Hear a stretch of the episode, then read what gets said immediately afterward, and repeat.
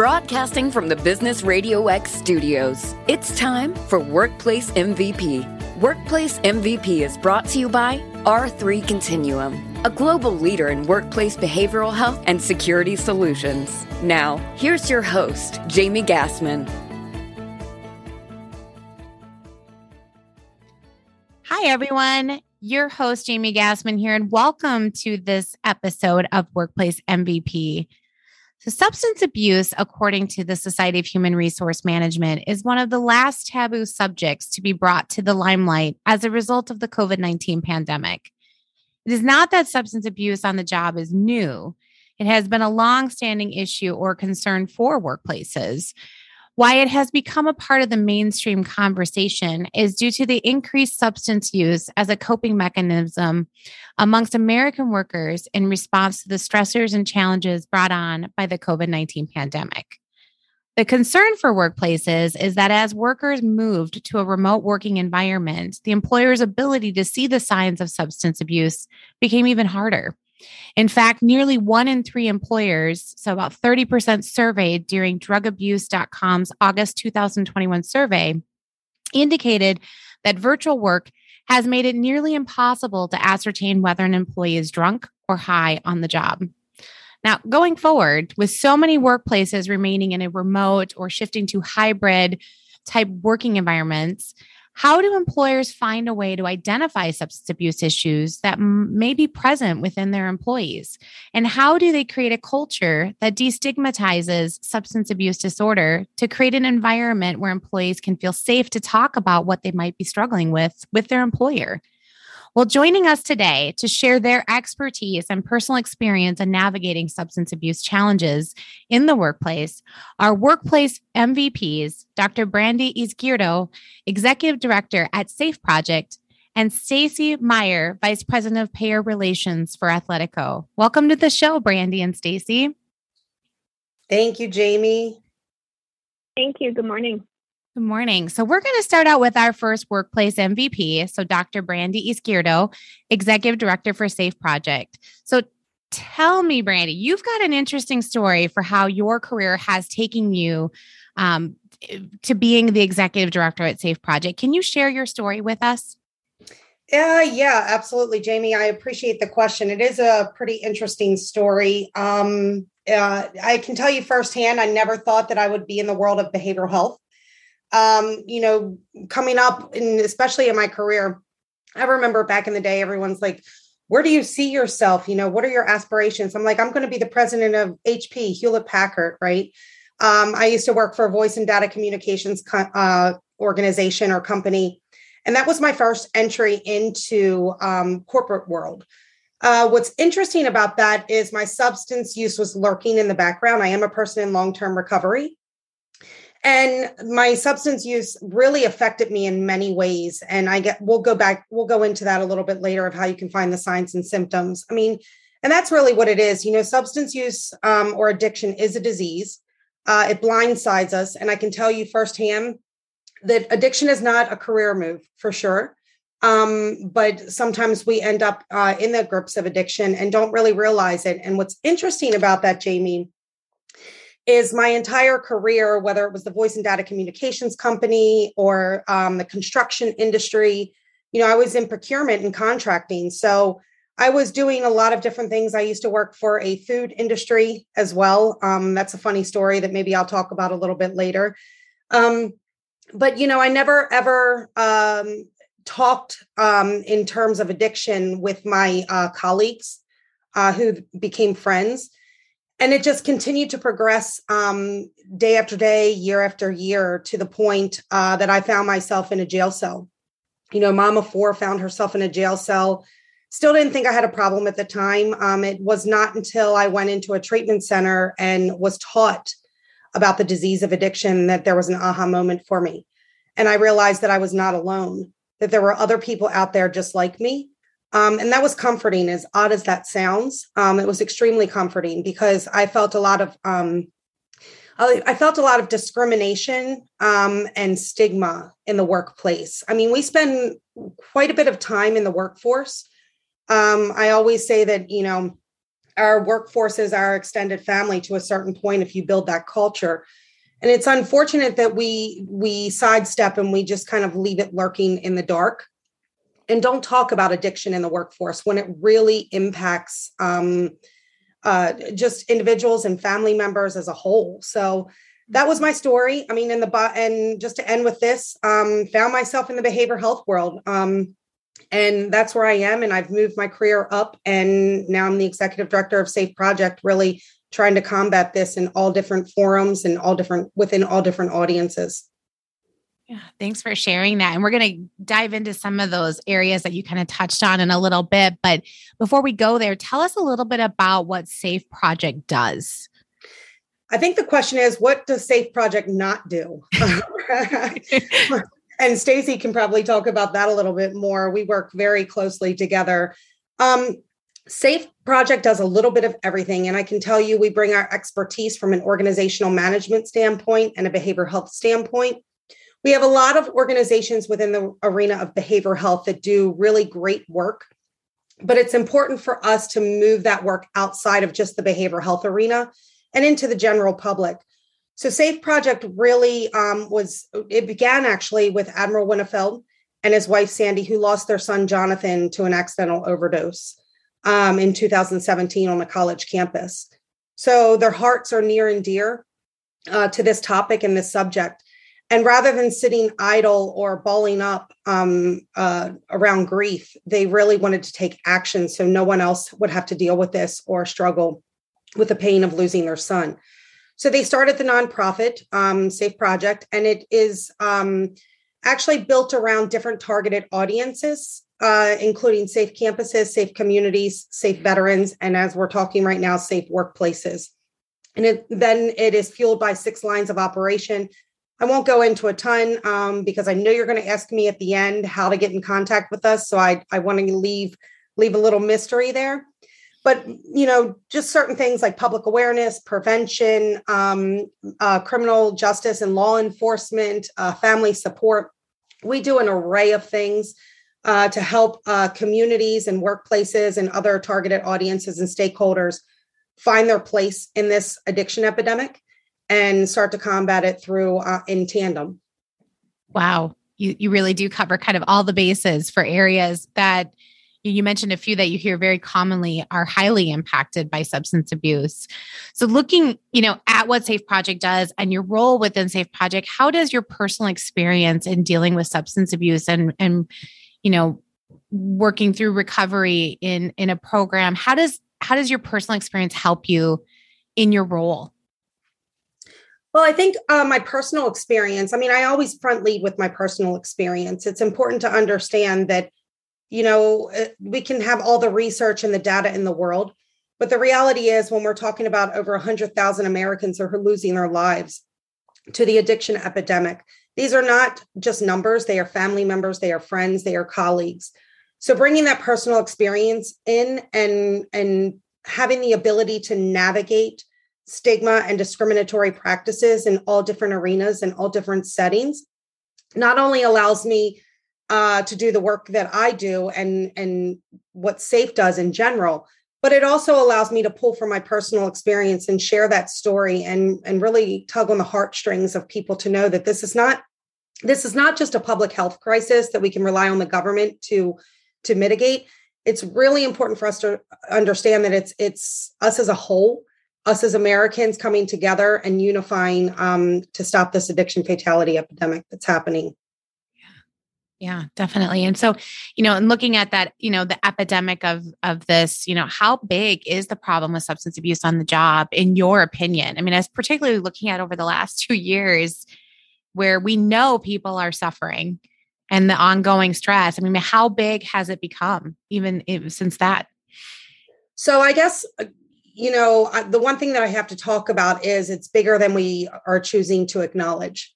Um, quite often you'll see a lot there's a huge ripple effect from covid. There's a lot of conversation in terms of mental health and mental well-being. Uh, but the other area that we don't necessarily want to talk about in the workplace is the addiction. And i think a lot of that derives from fear uh, managers uh, leadership not really wanting to address the issue it's their problem not ours uh, and assuming or trying to operate under the assumption that addiction stops at the front door, and it doesn't. So we're starting to to create some leeway and and really create some forward leaning movement in terms of addiction, but you can only um, talk about a problem if you're willing to acknowledge the problem. So I think that's why we're here today um, to really talk about that portion of it. How do we acknowledge the problem to really get a handle and a hold on what it looks like in the workplace environment? Yeah, absolutely. I mean, when you're talking about like employers that want to turn a blind eye or, oh, it stops at the door, it's not coming into my work environment. And we know that it is what what impact ultimately is that going to have on an organization when they're not you know staying aware of that potential well we're seeing you know it used to be the great recession now it's um uh the great resignation right um it's really about the health and well-being of organizations i mean if we look at it from a bottom line and i'm not going to take too much because i in, in that conversation because i know stacy can talk quite a bit about that but you look at increased healthcare costs right our healthcare costs are going going or they're skyrocketing. Um, we're looking at uh, reduced uh, productivity, so individuals are not producing as much. We have higher employee turnover rates, and then on top of that, increased workplace injuries. I mean, and that's just what we can count, right? It's not really talking about the emotional well-being and the and the health and wellness of the individual employees and their families. And it's important that we talk about that that aspect of uh, addiction and you know stacy or not stacy sorry i was looking at stacy she's so beautiful um, jamie it's pretty interesting too um, when we talk about the health and well-being of of the families uh, we have to talk about the holistic approach right not just the mental health um, aspect of things but the root cause um, as far as mental health but also what are the symptoms associated with mental health and wellness. And quite often, um, addiction is, is a component that we don't want to talk about. And if we look even at organizations who choose not to address the addiction epidemic, I kind of compare that to um, sexual harassment in the workplace. We don't ever want to believe in an organization that there's sexual harassment going on, but we are willing to train on it. We're willing to have those conversations and we're willing to expose it we need to do that same type of education and resource sharing in workplaces. Oh, absolutely. That's a great idea. I've not actually heard that shared in terms of like educating on substance abuse or some of those other areas that kind of drive some of this behavior. So, looking at, you know, obviously you kind of mentioned, you know, a lot of employees, it's not like they choose that to be something that they do. Um it it it there are things that you know maybe happen or reasons. Sometimes i've heard you know it's hereditary. Their father was that way their mother was that way. It's kind of followed generation after generation. But from what you've learned in the work that you've done what are some of the reasons that an employee might develop a substance abuse uh, disorder well, there can be various reasons. And as you just mentioned, one of them could be genetics, you know, um, whether it's um, the disease of addiction being passed down from generation to generation. It could be workplace injury. Um, it could be uh, just trying to numb the pain of something that's happening in your personal life. There are various reasons, you know, it just could be just to get away um, from everything and not think about anything because there's so much going on in the environment today. Uh, and there's also a loss of connection when we think about it um, in terms of COVID. You know, the opposite of addiction is connection. And unfortunately, for many, there's a lot of lost connection. And quite often, individuals, um, as they grow up and as they enter into the workforce, they don't necessarily have the coping mechanisms or the skills to navigate that lost connection. So, quite often, you'll find that people will turn to substances um, to get out of their way, to celebrate, um, to deal with grief uh, or loss. So there are various reasons that individuals end up um, having a substance use disorder. So it's important for us to understand all of those different avenues and how they are a catalyst into full uh, full blown addiction. Yeah, and in looking at that, obviously, if you know, being there's all these different ways that somebody might start to to develop a substance abuse addiction what are some of the warning signs that like an employer or a coworker or even a family member or a spouse could be looking for that might help to identify that somebody is is kind of going down that path? Well, I think there are there are various signs, and I I want I tend to be cautious um, in in telling what these signs are because then we operate under the assumption that if someone uh, comes in like that, oh my goodness, they have an addiction, and that isn't necessarily the case. But if it's habitual uh, lateness, um, habitually uh, calling out of work, um, lost productivity, um, lack of engagement or just a shift in personality. They're all different aspects in terms of addiction. Um, we've seen or we've heard in the construction industry, for example, individuals who are out on site might go into the spot of potties and be there for quite a while and do this consistently, right? Mm-hmm. Um, or um, signs that they're they're sick perhaps they aren't able to use on the job so um, they may end up going into detox um, and obviously the the the uh, drug uh, testing which i'm sure stacy can talk about more in that aspect too i mean that's a real real sign there right mm-hmm. so i mean there are all different aspects of of addiction that come into play and it's important for us to have a culture or at least build a culture where if you do have a problem that you don't have the fear of saying hey i may have an issue or teaching colleagues and friends to approach someone in a really compassionate and empathetic way and say hey i think maybe there there might be an issue here could we talk mm-hmm. Great. And I know we're going to get in a little bit later in this conversation talking about some of the ways that an employer can create that culture of openness. Um, but in looking at like some of the signs from a remote, because it's, you know, I, I, would imagine for an employer or a colleague, it's a lot easier in if you're in the office or you're working side by side to notice a change in your coworker. What are some of the things, you know, with this new remote and hybrid kind of work environment, which you know, it's not new for some employers, right? They were remote way before COVID happened, but I think the majority of employers, this shift is new. So, how can they start to look for signs in kind of that remote environment? What are some things that you would recommend?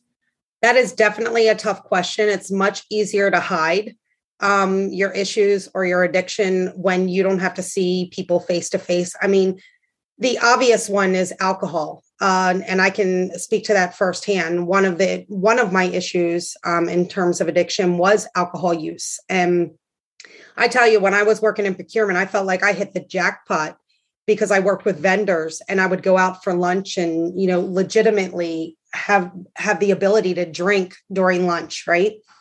So it's we we're not smelling that, so our normal senses are not there anymore. It's really navigating this environment or this virtual environment and what that looks like. Again, for for any employer some of the signs uh, of substance use may be that again they are they're not showing up to meetings on time. You know perhaps they were a 15 minute early person when they would show up to meetings and now they're disheveled when they come online.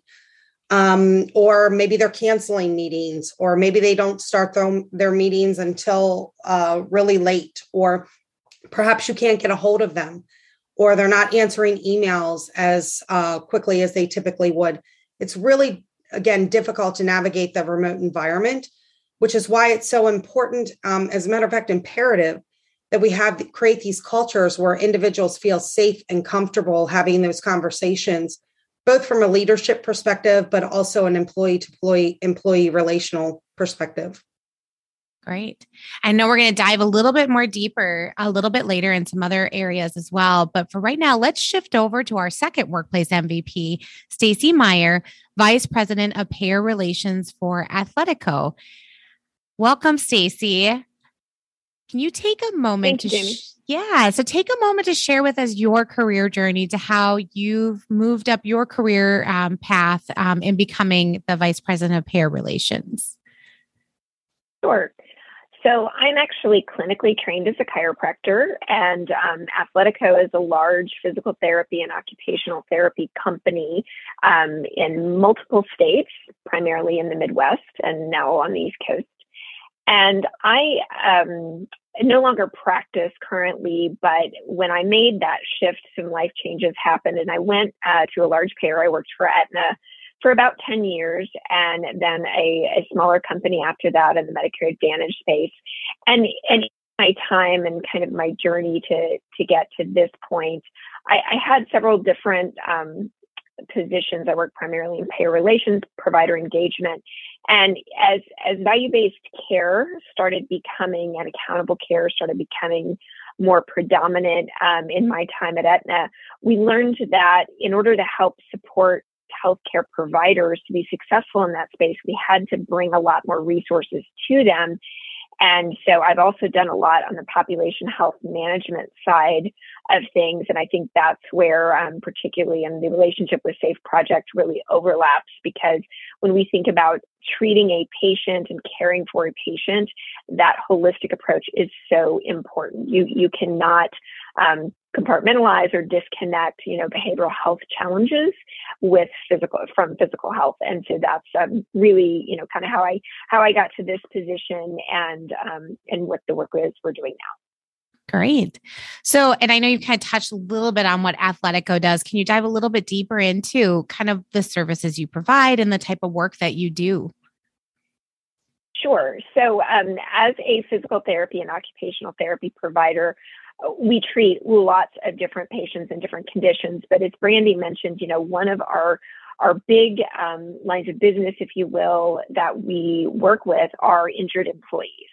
And in the therapy space, there's a lot of information and research out there that talks about um, if patients can be managed early on from a workplace injury with um, hopefully not exposing them to you know an opioid or, or possibly addictive substance from a pain perspective that you know there's there's just they they recover much faster um, less cost to the employers but also you know to the employee just feeling better less risk of being exposed to other types of um, care that could be more costly or more of a concern.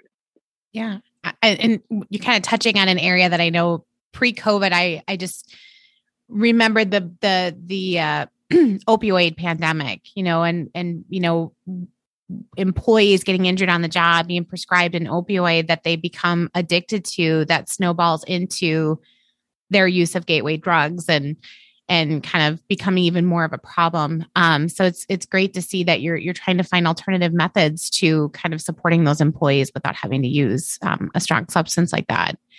So now, talk to us a little bit about the work that you're doing with Safe Project and how are you leveraging the various programs and initiatives that they have um, for workplaces?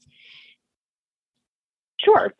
It's, um, you know, I, I, think the partnership has been a great opportunity. Number one, um, in, in sort of two different facets, right? Obviously, we are a, a decent sized employer. And so looking at our own employees and what we can do to, as Brandy mentioned, you know, create the culture, um, you know, really focus on making the work environment a safe space to to talk about, you know, addiction if you know if folks need to. And so one of the things with Safe Project we partnered on is their No Shame Pledge, just creating awareness within our own workspace with our own employees and and really promoting that that you know our culture is meant to be one of openness and that employees can talk about this in a safe space and and hopefully be directed to resources and find a support within their organization.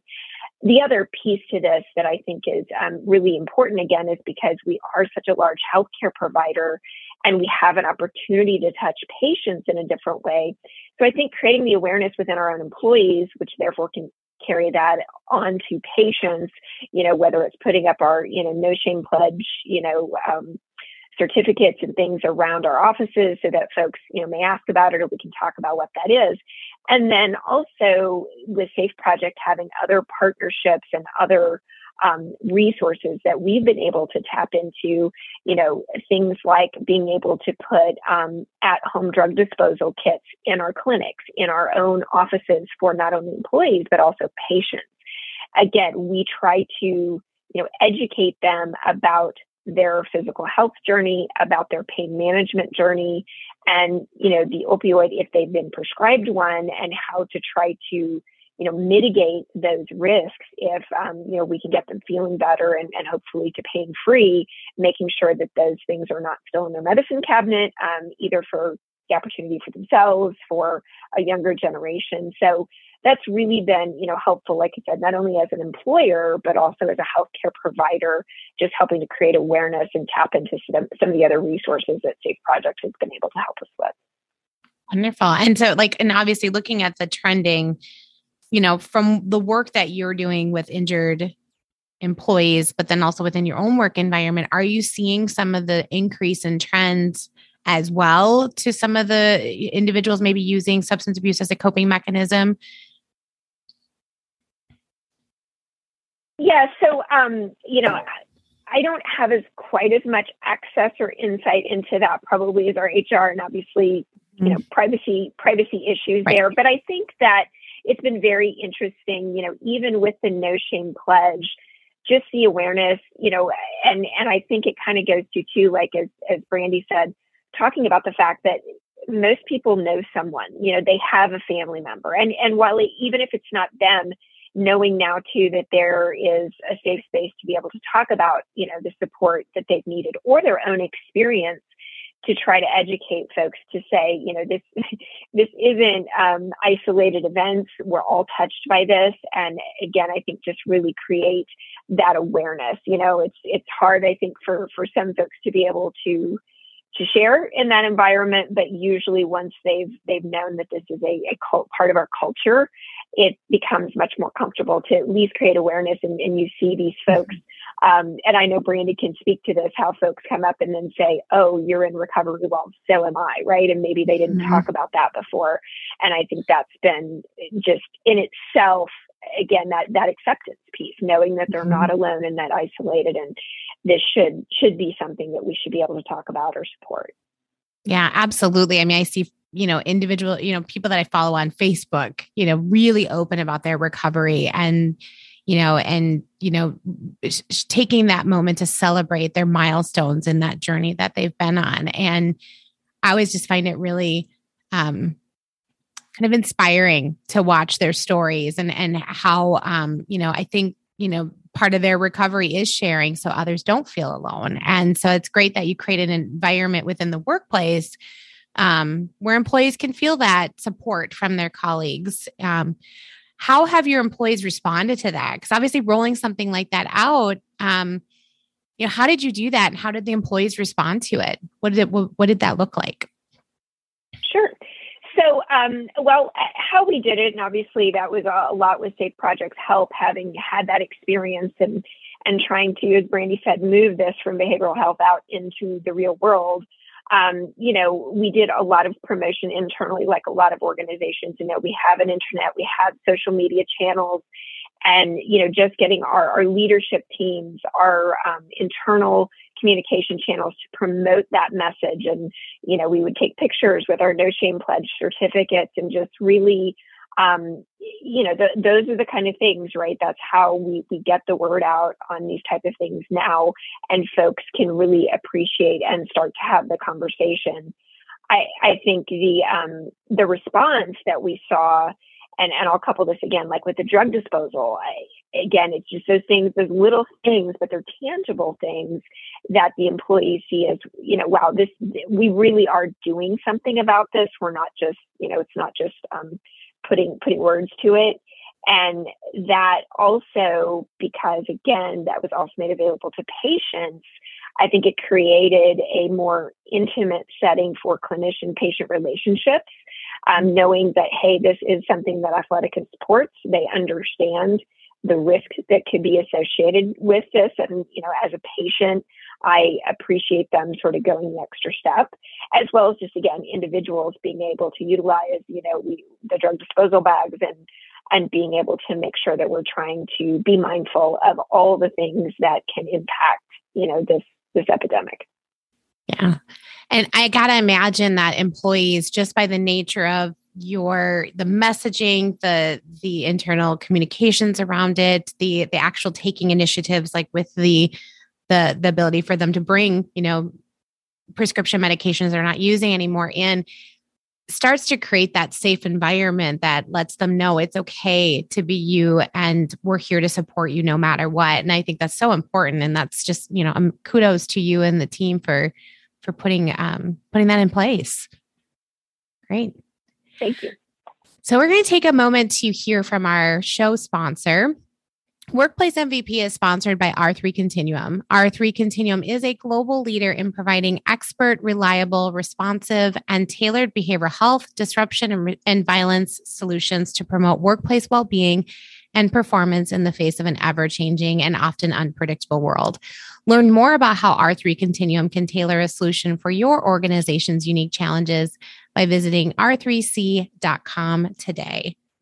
So now I'm going to do um, have some questions uh, for the both of you um, and kind of bring the two of you together in a conversation around some um, additional areas on this topic. So my first question is looking at how leaders can create that open environment for employees to feel safe in talking about substance abuse. Now, Stacey, I'm going to have you start out with that because you you've you've implemented a program like that. So talk about some of the are there any eh, you know as part of some of the the work that you guys have done in bringing those um you know that awareness of substance abuse and kind of that folk uh, that that that support for employees how how were some of the ways that you kind of made it directly known that they could feel safe about talking about it? Or is there anything particular that you did where like in messaging or anything that really was like if you've got you know we're here for you or anything like that that might be able to be you know helpful for other leaders that might be looking at implementing something like this.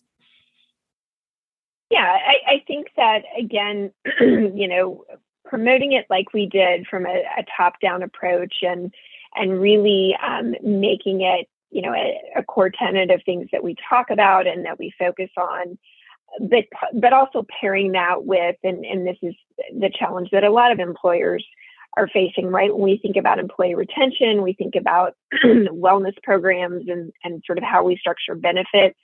You know this is something else that that we did is you know being able to message these things and and promote resources available to them right? Whether um, you know we we have you know phone numbers they can call to get additional benefits and support and get routed you know, for counseling and things like that. So really, you know, making them just aware of their own employee benefits that are there should they have a challenge. Also knowing that we have a resource in addition uh, with, you know, a company like Safe Project or a partner like Safe Project that if, you know, folks need more and additional resources, at least we can help point them in the right direction. Awesome. And from your perspective, Brandee, in the work that you do at Safe Project and from your own personal experiences, you know it, or if you're working with leaders yourselves in the programs that you're offering how how can an employer create that feeling of safety and and you know and get employees comfortable with talking about substance abuse? So again that's a great question. And you know stacy had mentioned some of it leading with the no shame pledge. Something as simple as a no shame p- pledge and taking a picture. We always say a picture is worth a thousand words. Um, so just having top leadership saying, hey, here, I identify that there's an addiction issue. Uh, it may not be here, but we want to make sure that you all are comfortable through pictures and selfies and using your own organization's social media platforms um, is a first step. Mm-hmm. The one thing that I also want to say, Jamie, is this takes time. You can't come in and throw a no shame pledge and expect everyone to, you know, not still have their own stigma if we look at lived experience or personal experience, um, as Stacey mentioned, m- nine times out of 10, someone in your organization has been affected by addiction in some capacity, whether it's directly or indirectly. So it is going to take time. And even with the partnership um, with Athletico, it has taken over two years for us to really work collaboratively and intentionally um, to continue uh, what I'm what I'm hoping. I'm, I'm going to put it out there on live, right? Uh, is a long lasting partnership. Um, so that's number one. Number two, I think it's important for people to understand that even as individuals in recovery, you know, we can openly report history of substance use, but we do experience discrimination in the workplace. And we, you know, quite often there are lower levels of acceptance among our colleagues. Um, and that may be included uh, or, or there may be inclusion of microaggressions, verbal and nonverbal, and environmental contempt. So it's important for us not only to deal with the addiction side of things, um, perhaps if someone is actively or inactively um, impacted by this, but also the recovery portion of it and what that looks like in the workplace environment. Um, and it's important for us to create a level of wellness where everyone can share their experiences. And just lastly, I'll give you a, a prime example of an indirect uh, impact. We just saw an article come out uh, over the weekend where a 13 year old, um, I think it was a boy, lost his life um, in, in high school. Mm-hmm. So it's not just about the person who lost their their life um, in that high school environment. We have teachers and administration who are affected by this. If we look at it from a workplace standpoint, we have the parents who have jobs who have to go back to those jobs who are are directly affected by this, and mm-hmm. family members and friends. So there is a ripple effect. So how do we start creating an environment? that it's not an outside problem but it's an inside an, an inside issue that we can cultivate and start to have those conversations how do we support those parents and those friends um, in that environment so the more we talk at it or talk about it at a leadership level the more likely we are to have it um, uh, facilitated at an employee level yeah absolutely and and the, and then be prepared you know if you do end up in a situation like that where it's tragic it's sudden that you have the resources in place to be able to support those employees. Great, uh, great ideas and feedback and, and points there. Um, if a leader, let's just say a leader feels like they have an employee that has a substance abuse concern, um, how how should they be going about a conversation with that individual? How should they approach that? Because obviously, there's you know you've got the great resignation you don't want to single somebody out you've got hr complexities you have to navigate with that but how can a leader who's who's concerned how can they approach that in a way that they can be effective but also kind of compliant and you know all the other things that come with that so brandee why don't you start with your your thoughts around that well, I think, and, and and again, this goes back to what I just said. It's very hard, um, and it's going to take some intention in terms of cultivating a safe environment for people. Um, so it's going to be much easier to approach that issue once you've cultivated that environment. It's a lot. Um, it, it's much more difficult to call to have those um, conversations if you haven't cultivated that safe space. And I think we'll start with that portion of it. Um, you know that is your first opportunity or your first chance not necessarily to address the addiction directly but address the individual um, in terms of of what's happening in the workplace um, what can they do as a leader to support this person um, one thing i can tell you as a person in recovery uh, i really pride myself on on developing the skills of accountability and responsibility um, and quite often, when you're in active addiction, you're still developing those skills of accountability and responsibility. So, as a leader, just being prepared that there may be some defense, mechanisms that come up. Um, but just starting that conversation, uh, and, and, quite often that may be the start of what I like to call the Monty Hall approach from SAFE. The no shame pledge, um, the at home, uh, we utilized Deterra disposal bags. The more you have those types of signs, in your workplace environment, the more likely people are to let their defenses down and start those conversations, even if it's something small, right? Mm-hmm. So you may want to start in that way. You may not necessarily want to single that individual out. You may want to make it a collective effort where you, like you would in, in uh, sexual harassment. I can tell you in the corporate world, there are many a times that I've sat in those classes where it's everyone included in that conversation. And then perhaps you know that will will fuel up or or filter um, what's really happening in that workplace. But again anything that you're doing in terms of conversation or addressing an issue in terms of um, addiction it's really meeting it with compassion and empathy and understanding and diminishing or, or at least minimizing the fear associated with their job awesome. Stacy anything else to add to that question? So I, I think that, you know, even in my role as a manager, you know, when you, when you work with people, any tough conversation, right, that you need to have, whether it's based on performance or or something going on with them, having that sense of trust, as, as Brandee said, having that empathy, and um, I'm actually going to steal this a little bit because I think Brandee is the one who who shared this with me originally. Is you know when we think about addiction too, is I think there's a certain amount of education that we have to be responsible for in the corporate world in that this is a disease. This is not something that folks typically choose. it is, um, you know, truly a physical and mental health problem.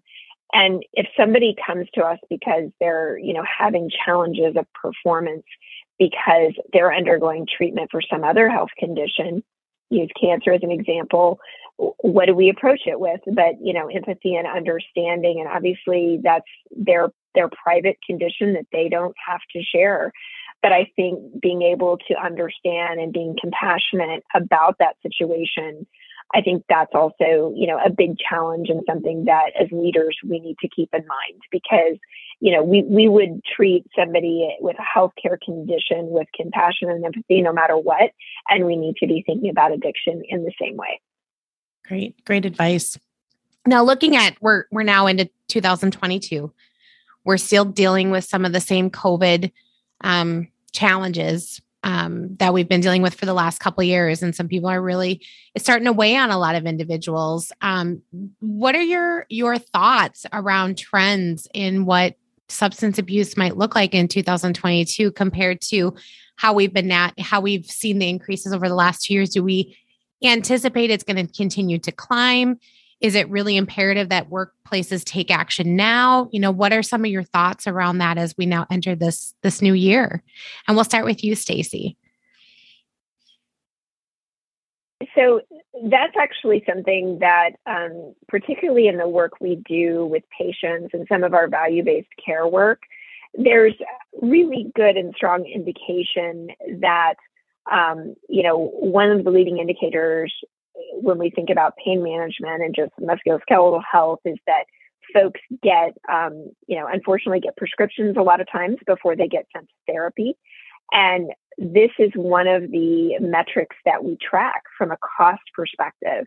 And it really is eye opening where we work with other employers, right? And not just ourselves, but um, is work with other employers to help with their musculoskeletal management to say, look at your cost trends, look at the number of prescriptions, when we start monitoring those leading indicators as we help to um, manage their patient population, trying to get folks into therapy earlier. There's a lot of states where they don't have to be referred for a physician and just educating um, you know employees that that is an option and it's usually much faster to get care and get them pain free but really, we, we all know um, the money talks, so to speak. So, getting employers to even look within their own data when it comes to their health plan benefits, their workers' compensation spend. And those are some of the things that we look at when we partner with them and, and focus on how do we help um, really impact in a positive way. And of course, one of those things is cost to start with. And that in itself is very eye opening for them. So I think that is one way that we can can help or that we have been helping. Great. How about you, Brandee? So, if we're talking about trends um, and what the trends for 2022 look like, um, unfortunately, it's very gloomy because mm-hmm. we are seeing um, the overdose rates rise um, unbelievably exponentially. As a matter of fact, um, we are at over 100,000 deaths, which is about 200 and I think 75. I don't do math very well. Um, that's my not my expertise. Uh, people a day. So that up from 96,000, um, I think it was from March um, 2020 to March 2021. And then the new results came in in April. And we're only seeing it um, increase uh, throughout America. So we can't sit here and say that those 100 over 100,000 people aren't in the workforce. We know that they're in the workforce, right? Restaurant industry, for example, is a huge um, a, a, huge arena for uh, substance use disorder. We see it all the time. So, to you know, the trends are there, um, and they are going to continue to rise in terms of of deaths and numbers. What we're also seeing, um, and I know many people have heard of it, is fentanyl. Fentanyl is out there as Stacy mentioned, um, there are a lot of different aspects to uh, the data and the numbers, um, whether people are being prescribed pain medication or pain management. Um, they're not being offered the alternatives initially. Uh, it may be in conjunction or after the fact. So um, they may not have access to that pain management um, or those prescriptions based on uh, you know a state by state scenario and how they're they're reported to the state all of that. So there may be blockage there which then leads individuals to go to street level or illicit or just trying to find other alternatives um, while they're already hooked. We know it takes about five days to get hooked to opioids. So it's important for us to know all these nuances associated with addiction and be um, you, you know familiar with what's happening out there in the environment so we're not blindsided by it because this is not just an opioid issue, it's an alcohol issue. It's um, an Adderall or any other um, street level pill that is being laced with fentanyl. It's taking people out. I just lost a very close friend uh, over the weekend. So it happens on a consistent basis, and we need to be aware of it. Employ and employers, um, if employers actually uh, care about their employees, now's the time to act. So I was like, sorry for your loss because obviously it has to be really hard, especially the type of work that you do and trying to reach out and help individuals with that ahead of time. Um, but if we're looking at giving advice to an employer and trying to help them now with what they need to do first, so let's say they want to take action, what would you recommend that they start with at least at a minimum as we going into this new year? Brandee, we'll start with you. So I think at least a minimum, and I know I've said it and probably sound like a broken record, is really um, something as simple as that no shame pledge. You know, taking that no shame pledge from the top down or bottom up, um, that at least will start the conversation or at least ease everyone's mind when more in depth conversation comes. That's number one. Number two, um, ensuring that everyone understands the the benefits plan uh, that is associated with employment in terms of addiction or substance use disorder, as well as mental health. I think that's um, another aspect of it. Um, you know, even starting something where, hey, let's have a committee on the different aspects, substance use and, and mental health um, wellness in the workplace, to have that conversation. One of the best things that you can do is create employee buy in when you're talking about change or introducing change into a workforce environment so having those employees drive that conversation um, may be helpful as well. And finally, I think just creating that culture of compassion and empathy. I, I got to drive that home uh, because the more understanding you are, um, the more likely I am to approach you and have these conversations. And then finally, if you do also create an environment where individuals come out of the woodwork in terms of recovery, be prepared because they're going to talk about it um, and we need to be prepared to say hey that's interesting. Tell me more. Mm-hmm. um, you know so just creating those environments of, of love and compassion in the workplace um, th- they're important. Absolutely. How about you stacy? Any leave last ed- bits of advice you want to provide to the listeners? Yeah and i i go back to kind of my previous comment. I, I think that um, and Brandee and I've had this experience at conferences where folks think, oh, we, we don't have an issue or a problem in our workplace, right? This happens elsewhere. And that's where I would go back to um, for a lot of entities. If they really need to see some things in black and white, then they need to be looking at their benefit plans. They need to be seeing where what services are being consumed and where. And in particular, when you look at pharmacy, what's being prescribed um, I think that a lot of them would be surprised. It's been our experience that they're surprised both in the number and the cost. And unfortunately, sometimes that's what gets their attention to start the conversation. But I, I think that that's probably another key element when folks are, are in doubt. They can they can look within their own company and, and where dollars are being spent. Great. Well, you both were provided such great information and and you know advice for our listeners if they wanted to get a hold of you and seek more information from you whether about athletico or the safe project or have questions on some of the, the work that you do or that you've done you know how can they go about getting in touch with you? And i'll start with you stacy well, ha- happy to provide my my personal email um, to to share with folks. But obviously, like most um, areas, we have a website, athletico.com, that talks about all of our services. Um, there's actually a lot of good materials, um, short videos there about, you know, how to handle pain management, how to get into therapy. Uh, of course, in the world of COVID, we're doing a lot of virtual even assessments for folks so they don't even necessarily have to come into a clinic. And um, again, just materials that talk about, you know, how, how to avoid more costly either expensive therapies and or hopefully get them to a, a pain-free state or decrease their pain much faster so they can reduce the the need for other substances. Great.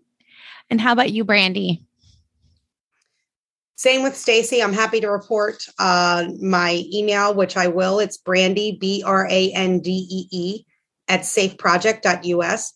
But more importantly, come on our website, safeproject.us. Um, in the beginning, you'll see the No Shame Pledge. I challenge everyone who is listening to take the No Shame Pledge and then just dibble and dabble in our website. We have a ton of resources. We have stories um, and we have specific uh, uh, resources for each of our initiatives safe campuses, communities, veterans, and safe workplaces. Wonderful. Thank you both so much for being a part of this show and for sharing personal stories, the great work you've done in your work, your own workplaces and with other workplaces. Very inspirational and really appreciate the opportunity to celebrate both of you. So thank you so much for being on our show. Really appreciate you as guests. Jamie, you're like my BFF now. I absolutely adore you. Thank you for having us. Absolutely. Oh, I always love. You can always take another BFF. I am always up for that. yeah, state to state. We should have BFFs in every state. That's how we Agreed. do it. Agreed. Totally. yeah. And we all, yeah. Thank you for the opportunity. Absolutely. And we also want to thank our show sponsor, R3 Continuum, for supporting the Workplace MVP podcast.